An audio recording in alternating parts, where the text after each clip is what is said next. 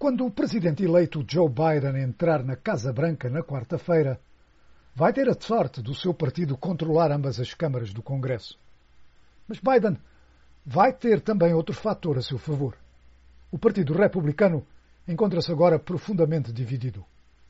O comentarista do Washington Post, Dan Baltz, disse, por exemplo, que o Partido Republicano está agora dividido claramente em dois: o Partido de Trump e o Partido de Nunca Trump.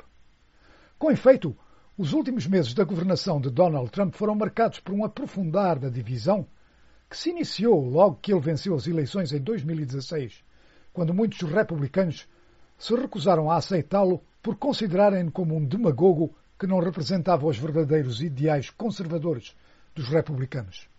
Houve outros, especialmente na legislatura, que apoiaram Trump não porque concordassem com ele em toda a sua política ou declarações, mas por mera conveniência política.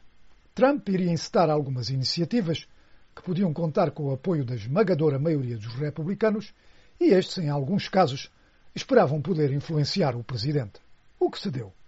Foi uma aliança que produziu resultados em política fiscal, nomeação de juízes, redução de regulamentações no negócio e comércio, entre outras coisas. Mas foi algo que saiu caro. Primeiro, a perda do controle da Câmara dos Representantes, depois a perda do Senado e da Presidência, algo que muitos republicanos culpam na retórica de Trump. Com o resultado das eleições de novembro, essas relações começaram de imediato a demonstrar a sua fragilidade quando muitos dirigentes republicanos, a nível estadual e também nas duas câmaras legislativas do Congresso, recusaram-se a aceitar as declarações de Trump de fraude nas eleições. Em alguns estados, como na Geórgia, mas não só, foram dirigentes republicanos que confirmaram a vitória de Biden, recusando-se a aceitar as declarações de Trump e as suas pressões e afirmando publicamente terem investigado as alegações nos seus estados e nada terem encontrado para confirmar a fraude. Mais tarde, essas divisões estenderam-se para dentro do Congresso, culminando com a figura mais forte do Partido Republicano, o senador Mitch McConnell, a reconhecer o resultado das eleições. Depois da invasão do Congresso por centenas de apoiantes de Trump, dez republicanos votaram na Câmara dos Representantes para impugnar Trump. E agora, dirigentes republicanos reconhecem que o partido está a caminhar para um confronto entre si, cujas consequências são de difícil previsão. A congressista Liz Cheney, filha do antigo vice-presidente Dick Cheney, disse, ao votar pela impugnação de Trump, que nunca na história americana tinha havido uma traição como aquela cometida por Trump. Os apoiantes de Trump acusam todos esses congressistas de serem traidores e houve mesmo notícias de que alguns deles foram vaiados em público por apoiantes do presidente. Analistas fazem notar que, de acordo com as estatísticas, apenas cerca de 30% do eleitorado, portanto não todos os republicanos, continuam a apoiar incondicionalmente Trump. Mas esses estudos indicam que esses 30% do eleitorado são 70% do eleitorado republicano.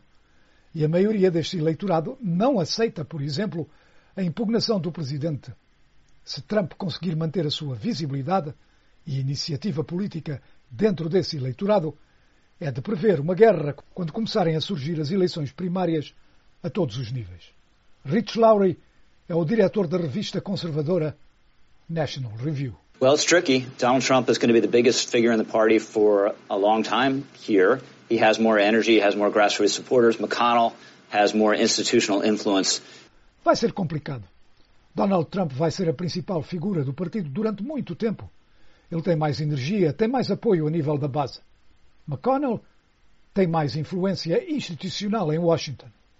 O que presenciamos nas últimas duas semanas foram os tiros do começo do que será uma guerra civil entre os republicanos, que se vai dar desde as primárias para o Senado até ao nível mais baixo dos municípios.